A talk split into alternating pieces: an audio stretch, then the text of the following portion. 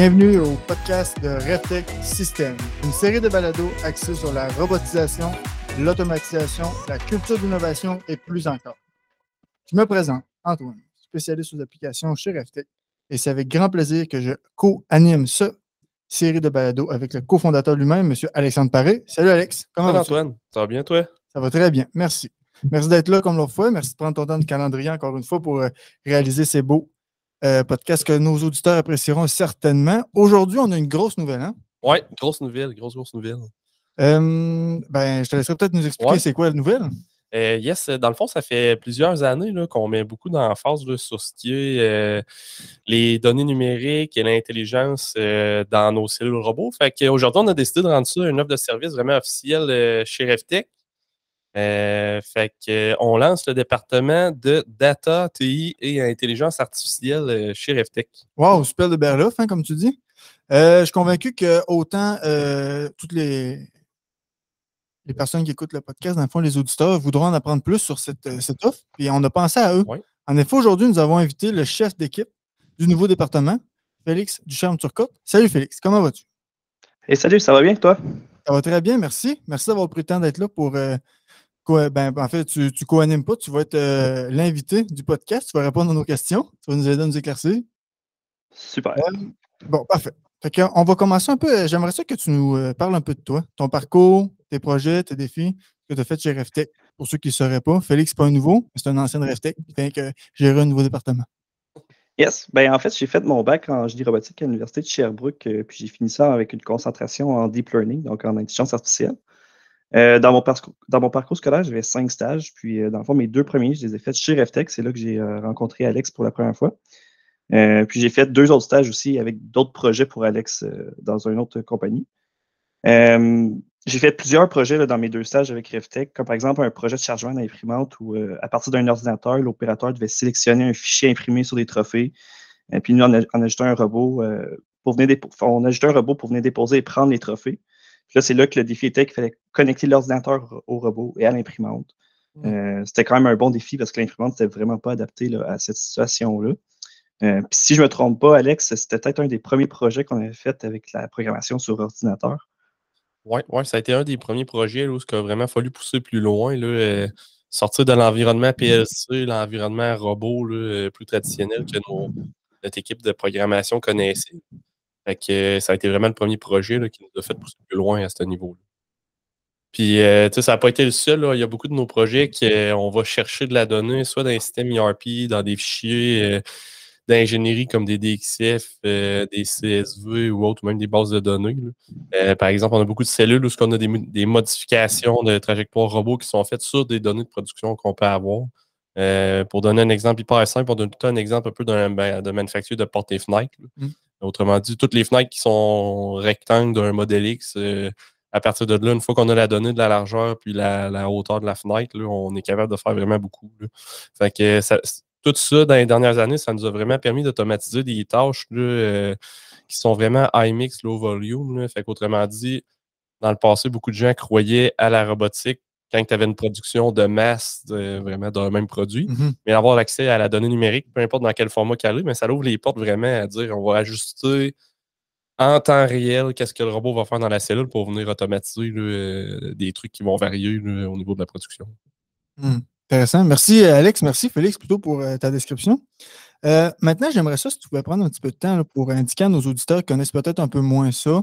Qu'est-ce qu'on veut dire quand on parle de données numériques? Données numériques, excuse-moi. Et euh, on retrouve ça sous quel format? Oui, ben, en fait, des données numériques, c'est comme des informations qui sont stockées et manipulées sur des ordinateurs euh, ou n'importe quel autre dispositif euh, électronique. On peut parler entre autres des PLC qu'on utilise chez RevTech. puis ces données-là, on peut les trouver sous différents formats. Ça peut être du texte, des chiffres, des images, des, mmh. fichiers audio, des fichiers vidéo. puis en fait, ça peut être pas mal n'importe quel type d'information qui peut être enregistrée justement sur un, système informatique. OK, OK, merci beaucoup. Euh, quand on va faire l'acquisition de tout ça, euh, comment est-ce qu'on fait ça? Puis comment peut-on savoir euh, quelles données on doit acquérir, disons, pour un besoin X ou Y? Là? ben en fait, il y a plusieurs façons qu'on peut les collecter, ces données-là. par exemple, on pourrait penser à manuellement, tout simplement. Donc, on peut les collecter en les entrant puis dans l'ordinateur, puis on les, on les note une après l'autre comme ça. Ça peut être quand même très long comme travail. Mmh. sinon, on peut y aller par importation. Euh, souvent, chez les clients qu'on a de, RevTech, ils vont avoir des fichiers CSV, des fichiers euh, Google Sheet, par exemple, qu'on va pouvoir importer, prendre leurs données, puis ensuite de ça, faire une analyse de toutes ces données-là. Euh, puis sinon, on peut aussi les collecter automatiquement. donc, par exemple, quand on a un script qui roule sur un PLC, on pourrait venir enregistrer certaines données qu'on veut garder, qui proviennent de différents capteurs qu'on a installés sur, sur les cellules. L'important vraiment quand on, fait l'acquisition de données, c'est d'avoir une bonne qualité de ces données-là, parce que quand on les utilise, c'est ça qui va découler nos analyses, dans le fond, ça va être la qualité de ces, de ces données-là. Euh, donc, une analyse de bonne qualité, on veut vraiment avoir des, bonnes données pour le faire.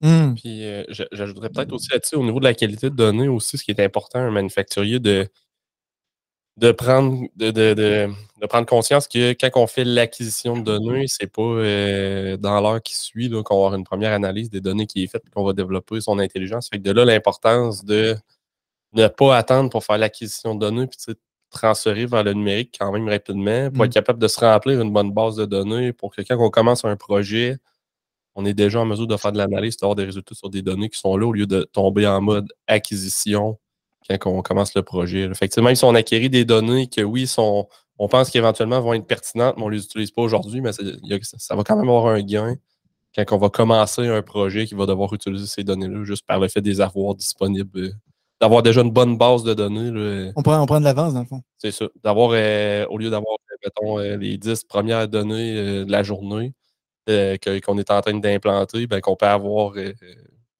je sais pas, un 1000 ou un 1500 données du mois euh, que ça l'a permis de rouler et de faire la question de données. Hmm. Euh, merci Félix, merci Alex, je comprends mieux, puis je suis sûr que nos auditeurs aussi comprendront mieux. Félix, une autre question pour toi. Euh, dis-nous ce que ça peut changer ou apporter, justement, comme Alex dit, d'avoir justement cette solution-là, puis avoir des données numériques pour les solutions robots. Oui, ben, en fait, on va souvent parler d'optimisation de processus. Dans le fond, les données numériques peuvent être utilisées pour optimiser les processus ou les tâches effectuées par les robots. Euh, tout ça en permettant dans une analyse plus approfondie en utilisant des algorithmes d'optimisation, par exemple, pour trouver les meilleures solutions. Euh, parfois, on pourrait penser que la solution robot est efficace, mais si on se met à analyser les données, c'est là qu'on peut trouver des, euh, problèmes, peut-être des petits ou des gros, c'est pas tout le temps facile à savoir. puis que là, on peut apporter une correction immédiate à ces, à ces problèmes-là quand on vient faire l'analyse, dans fond, de nos données. OK, parfait. Alex, aurais-tu des exemples de ce qu'on aurait fait dans les derniers projets, dans les dernières années? Euh, oui, on a quand même plusieurs. Là. Euh, il y a une cellule qui était, euh, on va dire, en fabrication de, de c'est dans le domaine du bois qui ressemble à, du vénir, comme on dit, du contreplaqué. Mmh, autrement dit, on avait un robot qui faisait l'alimentation d'une machine à colle. Puis le client devait remplir des commandes. Ben, le, client de RefTech devait remplir des commandes pour ses clients. Puis dans les prices, il y avait différents modèles de, de cavités qu'on pouvait presser. Donc, en gros, si j'essaie de faire un bon résumé, c'est qu'on a un robot qui va faire l'alimentation euh, d'une machine à colle à partir d'une grosse base de, de ply ou de, de, morceaux de feuilles pour faire ton assemblage de, de, contreplaqué. Puis par la suite, selon les prices qui sont disponibles, quel produit qu'on peut presser, ben, le robot faisait une, espèce de présélection pour s'assurer que les prices euh, à la sortie de son process de collage soit toujours euh, rempli au maximum. Hmm. l'autre couche d'intelligence qu'on a ajouté à cette cellule-là, c'est que oui, on regarde qu'est-ce qu'il y a disponible dans les prices. Puis après ça, l'ordre de priorité d'assemblage est aussi en fonction de qu'est-ce qu'on retrouve dans les commandes clients sur le système ERP. Donc, ce, qu'on cherche, ce que le robot cherche à faire, c'est de remplir le plus rapidement possible une commande client pour qu'elle soit shippée plus rapidement pour que le, client de RFTech, le manufacturier, soit en mesure de facturer plus rapidement euh, puis aussi en, en, s'assurant qu'on a les, cavités des prices sont, euh, sont remplies au maximum. Fait que cette cellule-là, oui, elle vient, quand on regarde le payback de cette cellule-là, oui, elle vient remplacer des, opérateurs qui mmh normalement alimentent la machine à colle, mais elle vient aussi accélérer le cycle de facturation, puis aussi améliorer le flow parce que en complétant des commandes plus vite, on évitait du va-et-vient sur ah, il me manque un morceau dans ma commande, je vais le faire ah, sur le fly en deux affaires. Fait que ça, c'est une des exemples. Puis un autre exemple, c'est vraiment, euh, si on se ramène au meuble Ikea, on a des robots euh, qui vont seulement faire du tri d'informations, puis vont améliorer les flots de les flots d'assemblage sur les lignes de production. Fait on peut juste imaginer une boîte avec un meuble Ikea à l'intérieur. Parce que quand on déballe la boîte, je pense qu'on fait tout ça. on ouvre le mm. manuel, puis on cherche le A, le B, le 1, mm. le 4, le 6, d'assembler lesquels ensemble. on a des robots trieurs qui, eux, vont, selon qu'est-ce qu'on a comme assemblage à faire, ils vont sortir les numéros Ah. dans l'ordre qui doit être assemblé. Fait l'opérateur, lui, ça, ça lui donne un meilleur beat de production. Il n'a pas à se casser la tête, à chercher ses morceaux. Il y a des morceaux de manquants. Ils vont arriver en ordre de fabrication, en ordre de montage? Fait que ça va vraiment les aider. C'est le genre de projet qui, qui, qui est très intéressant. Point de vue des données. Ouais. Euh, là, dans la dernière solution que tu nous as parlé euh, plus tôt, là, on, on parle beaucoup peut-être d'intelligence artificielle, euh, mais on peut en faire beaucoup quand même là, avec la mathématique puis la logique, si je comprends bien. On parlerait peut-être de paramétrisation. Ouais. Euh, Félix, est-ce que tu peux nous en parler un petit peu plus, puis peut-être nous donner des exemples aussi là, sur la mathématique et la logique, s'il vous Ouais, plaît? parce- oui, oui, oui, bien sûr. C'est quand même intéressant co- comme, question parce que c'est vraiment facile de dire qu'un système utilise de l'intelligence artificielle quand que il n'en utilise pas vraiment. Hmm. On dirait que c'est comme la, la solution à, à dire tout le temps. Euh, dans le fond, quand on dit qu'on prend une décision basée sur les maths ou la logique, en fait, c'est vraiment c'est basé sur des règles, des algorithmes qui sont définis par des humains. Euh, ces algorithmes-là peuvent, euh, peuvent utiliser des techniques mathématiques telles que, mettons, de la classification ou de la régression. Euh, puis dans le fond, ces algos-là, peuvent être super simples, ils peuvent être, très complexes. Ça ne dépend vraiment de la tâche qui va être à faire. Si je pense à une situation, en fait, qui est très récente, qu'on a faite avec de la logique, c'est des plaques qu'on doit placer sur un plateau. Euh, puis, dans le fond, euh, il faut les positionner en ordre. Donc, euh, selon leur dimension, en tant qu'humain, c'est quand même très facile à venir faire. On a la vision, on est capable de, de dire c'est là qu'on la met la, prochaine plaque. Par contre, quand on arrive avec une solution avec un robot, lui, le robot, il n'est pas capable de dire OK, je vais la mettre ici, je vais la mettre là par la suite. Donc, c'est là qu'il faut vraiment fournir des fonctions mathématiques entourées de logique pour venir lui indiquer une position. Dans ce cas-ci, ce serait en X et Y, selon quelle plaque qui doit la placer où sur le plateau.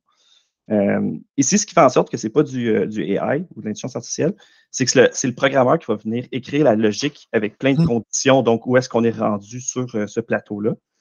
Euh, puis, dans le fond, ce qu'on fait, c'est qu'on vient traduire notre logique qui se passe dans notre cerveau en logique pour un robot. Euh, donc, euh, l'important, c'est vraiment que de retenir que les données numériques, ça permet de donner une forme d'intelligence au robot dans, dans tout ça. OK, super, très intéressant. Puis si j'ajoute aussi là, euh, ce, que, ce, que les- ce que la numérisation de certains processus vont permettre, là, euh, on a là, euh, des gens là, que ça fait vraiment longtemps qu'ils travaillent au sein d'une entreprise X. On va prendre une entreprise, par exemple, comme un abattoir de porc là, qui va produire des produits euh, alimentaires à partir du porc. Euh, ben, à une place sur la ligne, les, eux doivent remplir certaines commandes à partir de ce qui est produit aujourd'hui. Mais on s'entend que c'est pas parce qu'ils ont une commande de je sais pas, 48 000 racks de côte levée euh, qu'avec le reste du porc, ils vont l'acheter. Fait qu'il y a une certaine décision qui doit être prise Mm. sur le reste du porc, qui est, le porc qui est là présentement sur la ligne d'abattage. Qu'est-ce que je fais avec euh, la fesse de porc, avec la joue, avec tout le reste du porc? Ben là, des fois, c'est des gens qui ont vraiment beaucoup d'expérience. Fait qu'ils savent, eux, selon les tendances de commande, parce que ça fait vraiment longtemps qu'ils sont là, dans quel produit qu'ils vont l'envoyer. Mais veut, veut pas, cette personne-là, elle met l'entreprise à risque dans le sens qu'un jour, quand elle va prendre sa retraite, de former une personne qui va devenir aussi compétente qu'elle, aussi rapide à prendre les bonnes décisions, ben, c'est très difficile. Tandis que si on numérise les données, puis on, on regarde, par exemple, euh, la moyenne des commandes de chaque produit dans les derniers mois en comparaison avec l'année précédente, puis en comparaison avec la marge de profit qu'on fait sur chacun des morceaux, ben, c'est possible de développer un système intelligent qui va dicter OK, ben le porc qui est là, oui, il va remplir ma commande de côte levée, mais voici les produits automatiquement que je veux faire avec le restant Le du porc qui restant, va vraiment être optimisé pour l'entreprise puis numérisé. Fait au lieu que ce soit l'employé qui a toute l'information dans la terre, ben, on vient donner une valeur à l'entreprise parce qu'elle elle numérise puis elle s'approprie ce savoir-faire-là. Fait qu'elle Hmm. elle va tomber en, en- en d'autres mots un peu indépendant de la performance de l'opérateur qu'on va mettre à, à faire cette tâche-là. Ça, c'est, ça, ça se trouve dans quelle catégorie qu'on vient de parler? Intelligence artificielle? Ben, ça, dépend, ça dépend de la prise. Ben, ça dépend de qu'est-ce qu'on veut prendre comme prise de décision. Là. Euh, ça dépend du niveau là, de complexité de l'algorithme qu'on de- on veut développer. euh, puis à quel point qu'on veut le connecter. là. Mais on appelle souvent ça intelligence artificielle quand même rapidement, mais souvent les, les, les algos les plus simples qu'on considère intelligents, des fois c'est juste des règles de paramétrisation mathématique là, comme Mm. on a tous appris à, l'école. Ouais. Euh, parfait. Fait que dans le fond, je retourne un petit peu en arrière. Félix, tu nous as parlé que justement, peut-être qu'on appelle l'intelligence artificielle un petit peu trop vite. euh, que souvent, ça peut être des algorithmes là, qui est basé sur la, la logique humaine, si on veut. Mais si on pousse un peu plus loin, là, ce qu'on appelle vraiment intelligence artificielle euh, IA là, ou AI, c'est quoi? dans le fond? Peux-tu nous donner un petit peu plus de détails là-dessus? Oui, ben en fait, c'est l'intelligence artificielle, c'est vraiment la capacité d'un système à apprendre à partir de données, puis de prendre ces données-là, puis faire des prévisions, des classifications basées sur, ces, sur, les données qu'on donne en entrée. Euh, les algorithmes d'apprentissage automatique, ça peut inclure des techniques comme la régression linéaire, les arbres de décision, les réseaux de neurones, euh, d'où, par exemple, les réseaux de neurones, c'est ce que moi j'ai fait en, spécialisation.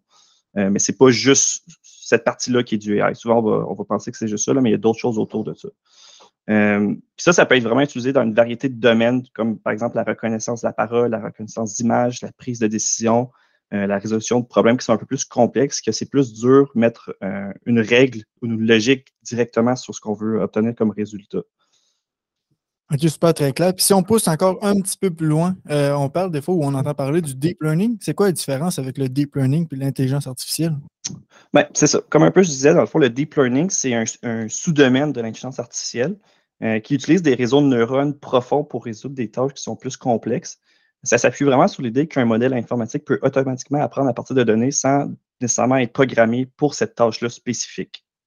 Félix, écoute, je suis désolé de te couper, mais peux-tu définir ou peut-être aller plus en détail le, réseau de neurones? Tu, plusieurs fois tu le dis, mais je le vois mal ou peut-être possiblement avec nos auditeurs aussi. C'est quoi le lien avec neurones, information, données, intelligence artificielle? Oui, avec plaisir. C'est sûr que c'est très complexe à comprendre, c'est dur à, visualiser, mais je vais essayer de l'expliquer du but que je peux. Dans le fond, si on rentre un peu plus dans les détails, un réseau de neurones, c'est formé de plusieurs couches de neurones, un peu comme le cerveau humain composé de plusieurs liens entre les neurones, euh, où chaque couche, dans le fond, dans le réseau de neurones, peut effectuer une transformation complexe des données d'entrée. Donc, on prend des données, on les rentre dans le réseau. Euh, puis, entre chaque couche, ça va comme transférer ces données-là avec une complexification de plus en plus élevée, euh, qui a à l'œil humain, c'est comme impossible à comprendre qu'est-ce qui se passe vraiment. Euh, mm. mais ici, l'idée, c'est de ne pas imposer notre façon de penser, mais plutôt de donner toutes les données pertinentes qu'on pense, du moins, euh, puis de laisser le réseau de neurones mélanger ça de la meilleure façon qu'il pense pour donner le résultat voulu. Puis, dans le fond, en arrière de tout ça, le deep learning, c'est tout simplement des valeurs numériques de poids qui sont attribuées à chaque neurone, euh, où chaque valeur est optimisée dans une séance d'entraînement.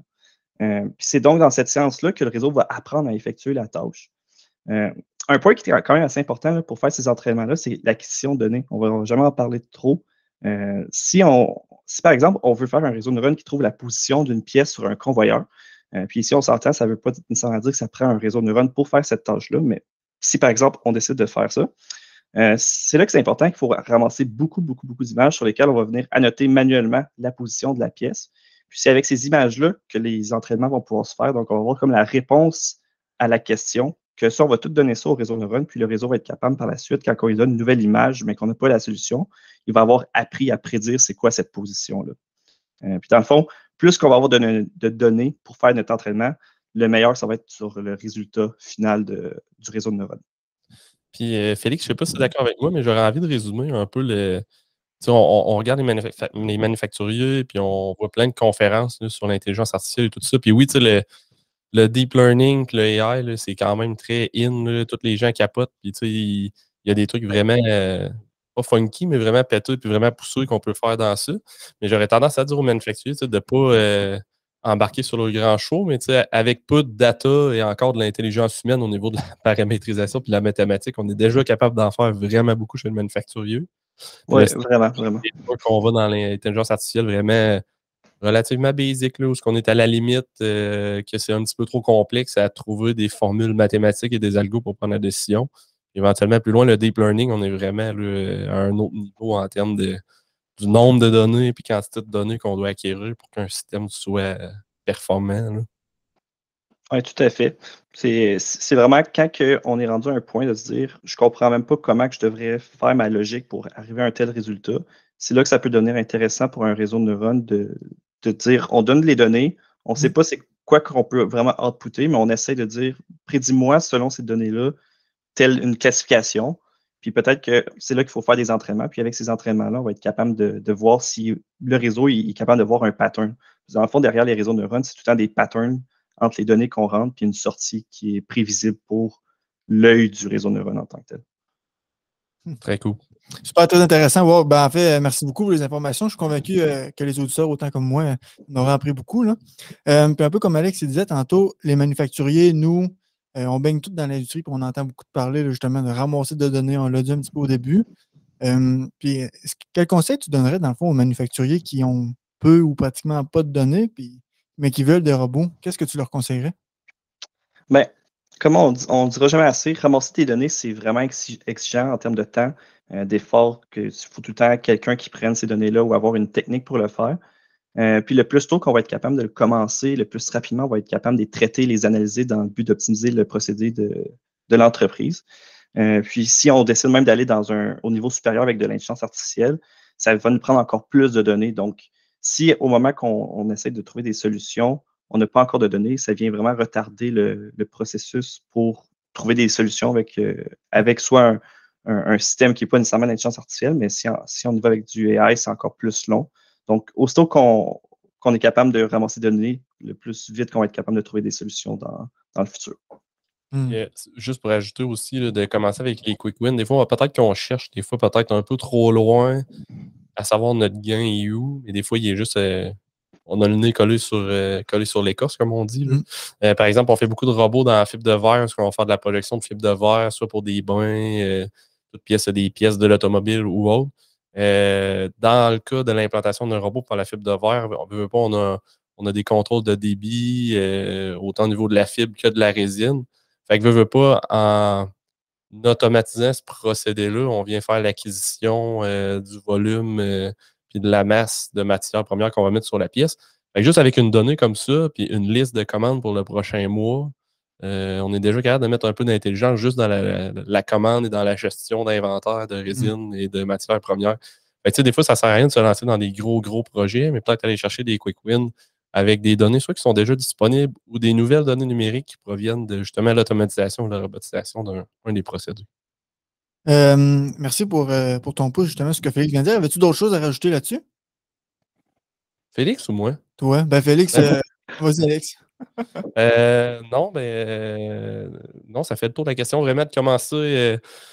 Pas, pas, viser les gros projets, se dire ah, on fait du deep learning, c'est cool. vraiment d'y aller quick win par quick win, un peu sous le même principe que comme quoi on fait nos projets de robotique chez RefTech depuis le début. Parfait. Euh, ben, en fait, je vais, je vais conclure là-dessus. Moi, je pense que je vais remercier euh, tout le monde, les invités, nos collègues. Merci beaucoup, Félix. Euh, on va se revoir. Merci pour toute l'information, évidemment, de qualité que tu viens de partager avec nous. Merci, Alex, encore pour ton temps, ta présence. Ça fait plaisir. Et je vous. oui, vas-y. Ben, s'il y en a qui ont des questions ou. commentaires, suggestions. Au podcast à commercialreftech6.com podcast à commercial r e c h s y au plaisir de vous voir. Merci beaucoup. Salut les gars. merci.